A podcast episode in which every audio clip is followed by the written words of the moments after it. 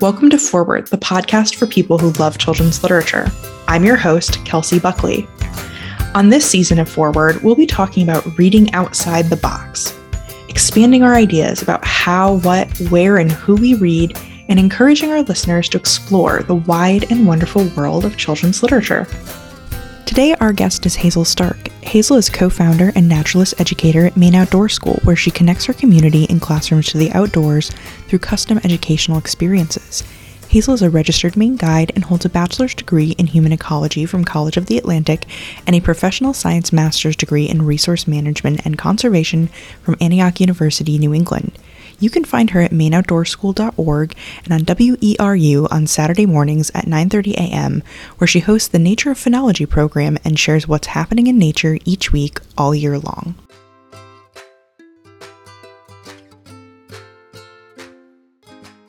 Welcome, Hazel, to the Forward podcast. Thank you for being with us today.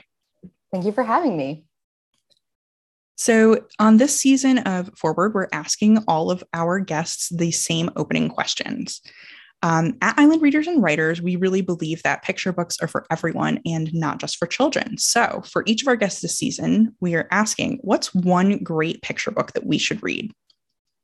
Okay, this was a tough one, Kelsey, because I went to my Maine Outdoor School bookshelf and was just pulling off like all my picture books and then realized I had to put several back. It was really hard to pick one. Um, but I think the one that I would pick specifically for this season, since it's winter as we record this, is Over and Under the Snow by Kate Messner with art by Christopher Silas Neal. And I love it because it is the story of a father and daughter out for a cross country ski on a deep bed of snow. And it explores the importance of the subnivean zone, which is also called the spot underneath a blanket of snow, where lots of little critters rely on being able to still forage and be active, but also have the camouflage and protection that a big insulating blanket of snow can provide. So it's both a very fun exploration with beautiful art, and it also teaches you some of the science of winter ecology for really almost any age. So I love that one. That's a great recommendation. Um, I'm familiar with that one, and the illustration is really beautiful um, and really fun book to explore. So, can you tell us a little bit about your origin story as an outdoor educator? Sure. Yeah. So, uh, I grew up in Maine and spent a lot of time outdoors. As a kid, I picked a tent in my backwoods instead of my bedroom for basically six months out of the year, uh, April to October, from the age of nine until I left for college at 18. So, spending time outside has always been really important to me and where I've been happiest. But interestingly, I never enjoyed science in school. And it wasn't until I went to College of the Atlantic for my undergraduate degree that I started doing science outdoors and hands on and really focused on outdoor learning through identifying the different living things that I had grown up with. And that connection to those living species and who they were helped make me feel more connected and part of our ecosystem. And it also helped me identify my own passions for connecting others with the wonders right in their own backyards. So, fast forward, I had started working after college at a variety of outdoor schools and guiding um, different people wanting to hike and learn about nature. And recognized that if I wanted to continue doing that kind of work in rural Maine, I really just needed to start my own business. And so Joe Horn and I co founded Maine Outdoor School with this goal to get other rural Maine students like I was connected to their own ecosystems through outdoor learning, primarily offered right at their public schools. So that's a little bit about the origin story of my outdoor education focus. That's great. Um, I love the story about your childhood bedroom being a 10 in the backyard. So, did you just sleep out there or did you spend time in it like your bedroom? Uh, yeah, I spent time in it like my bedroom. Like I still had my bedroom inside, but that's like where I kept my clothes. So I would like change in my bedroom indoors. Uh, but yeah, I would, you know, go to bed a little early so I could read my book with my dog in my tent, and sleep in there and hang out. And then, you know, in the summer, I'd go in in the middle of the day because also I grew up in an area with really terrible black flies. So to spend time outside sitting still in a lot of the spring and summer was impossible. You needed to have a tent or a screen house or something so you wouldn't get eaten alive. So that was a really great safe space where I could be outside but not get consumed by black flies. I love that. And we're talking about reading outdoors uh, on this episode. So I feel that you might be the expert with a long history of reading outside.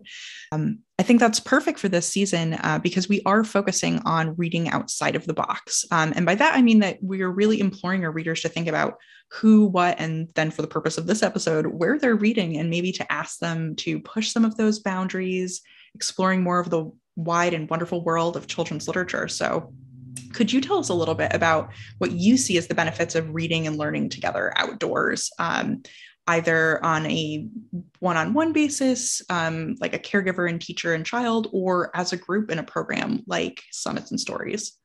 Yeah. So I'm going to start with just dropping some quick facts about why it's so important to spend time outside, because I think that sort of sets the baseline about whatever you do out there, it's great to just get out there. And so there's been some really great research that's come out in recent years showing that just 20 minutes of time outdoors in a green space both lowers blood pressure and heart rate.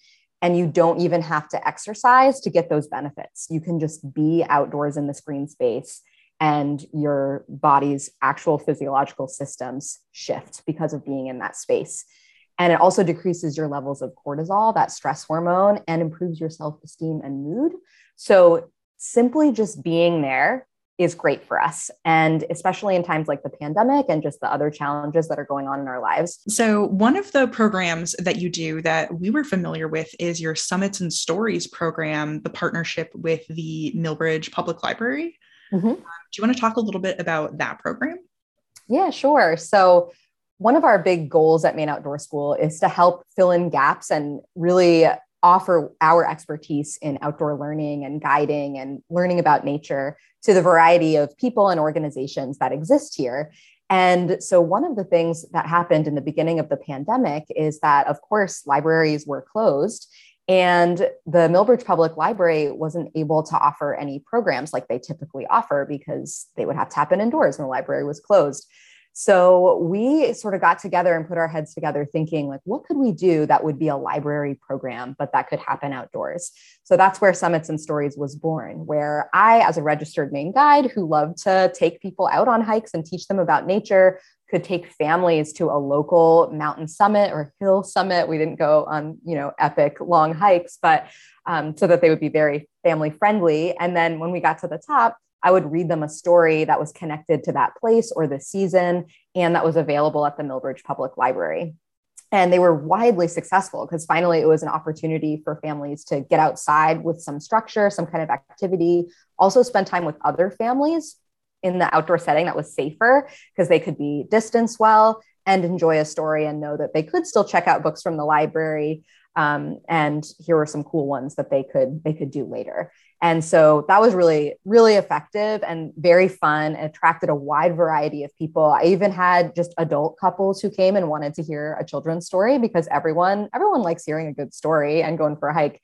So I would love to do more programs like that uh, moving forward, even with other libraries, because I think it's a really great way of connecting people to their local community resources and getting them outside and moving at the same. That sounds like such an incredible program, and we agree that it could be an outing for anyone to go and enjoy books outdoors. And what a uh, holistic view of, you know, place-based program incorporating reading and time together, learning within the classroom. And what are some of the opportunities there? Yeah, so there are some, of course, major differences of having a classroom where there are little, literally four walls, and um, you know all of the structure and tables and chairs that exist but in an outdoor setting, there's more room for creative problem solving, creative and critical thinking, and exploring because the outdoor setting is never the same two days in a row. And so there's always something new to learn from, and every single student can find something of interest. I think, of course, the challenges there is the weather is different and can be extreme. In Maine, I do this work year round. And so we've had conditions this year with wind chills bringing us down into the single digits. And then in the summer, I've had temperatures in the 90s with sunshine and no shade in sight. And we also have biting bugs at some times of the year. And so I think having to deal with those situations and learning how to prepare for those varying conditions is such an important lesson that is both a way to help build empathy for the other living things that don't have the option to simply snuggle up indoors with a video game, but it also builds our own confidence and practice in our own resilience and our respect for our nature neighbors at the same time. So I think the biggest opportunity when it comes to outdoor learning is that the outdoors is inherently interdisciplinary. So, students who love researching or reading, they often gravitate to a field guide to help them identify what they see. Students who like building things gravitate to building a model of a habitat for a particular species.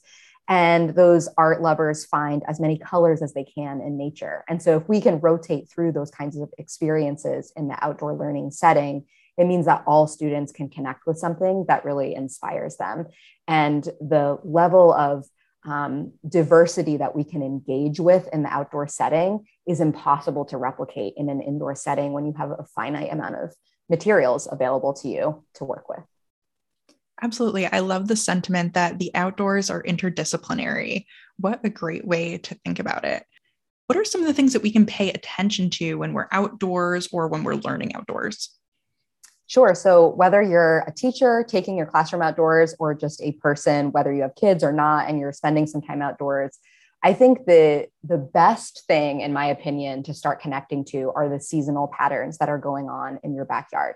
So, whether you live in a city and you wouldn't say that you have a ton of nature around, you still have the outdoors around you. So, pigeons are nature, rats are nature, like bugs and ants, that's all nature, and they all have patterns. And so when you're paying attention to, like in my area this week, I started hearing the first mourning doves of the season start singing. And if you can pay attention to when that first dandelion blooms, or when you first smell a skunk in the spring for the first time, those patterns, if we're recording them and actually intentionally paying attention to them and trying to notice trends, both help us uh, really build the sense of connection to a bigger world and our part in it and just this understanding that life goes on uh, regardless of like what's going on in our own personal lives. And so you can also do that year round i know people think of phenology so that's that study of tracking those seasonal patterns. They think of that as a spring thing like paying attention to those first things that happen in the spring but seasonal patterns are you can find evidence of them year round. So owls are singing more in the winter. We can find the tracks of things in snow that are active and dealing with winter really well. And in addition to making us feel good and provide an amazing amount of data and a baseline for future indoor lessons, if you're a teacher, it also is important data for scientists in understanding how the, the changing climate can influence these seasonal patterns um, in the natural world and whether there's something that we should do about it. So um, it's important work to pay attention to those patterns. It's also really rewarding work um, for our mental health and also for meeting those learning standards that teachers have to meet in the classroom because there's so much that students can connect to. What that made me think of was uh, Mary Oliver's quotation to pay attention. This is our endless and proper work. I, mm, mm-hmm. I love that. I yeah. couldn't remember this, the way it started, but um, that's a poet who I love, as do I think many people who love nature. So I think the most important thing when connecting to the outdoors and thinking about integrating the outdoors into your life more is that especially if you're trying to introduce children to that space is that you don't have to know about science or be an outdoorsy person whatever that means to take your children or your class or your friends outdoors to have a really beneficial experience. And i think that books honestly are one of the best ways and introductions almost a gateway to being able to have a really meaningful outdoor experience. So, whether that's a novel that you're just reading under the shade of a tree or a field guide that you can really geek out about identifying the different plants and birds that you're seeing, or um, you have that maybe it's that science textbook that you've got to have kids read for the test, but you might want to just do that in an outdoor setting instead. Because what we do know is that even children who've been diagnosed with ADHD have been found to concentrate better after just 20 minutes outside. And there doesn't have to be structure there. It's just that space that makes our bodies as humans connect and feel better. And so the more that we can do that, the better it is. And books are a really easy way to start by bringing that book outside and connecting to your backyards. What a great take home message for our listeners. So, we have a wrap up question. If you've listened to other episodes this season, and then you will know that this question was borrowed from Professor Jeffrey Thompson at UMaine Farmington, where he runs a reading series. Uh, that's my alma mater. And I heard him ask many creators, authors, illustrators this question. Um, and now, as an educator and someone who loves reading outdoors, you can apply this question any way you want. What's a great piece of advice you've been given? And what's the worst piece of advice you've been given?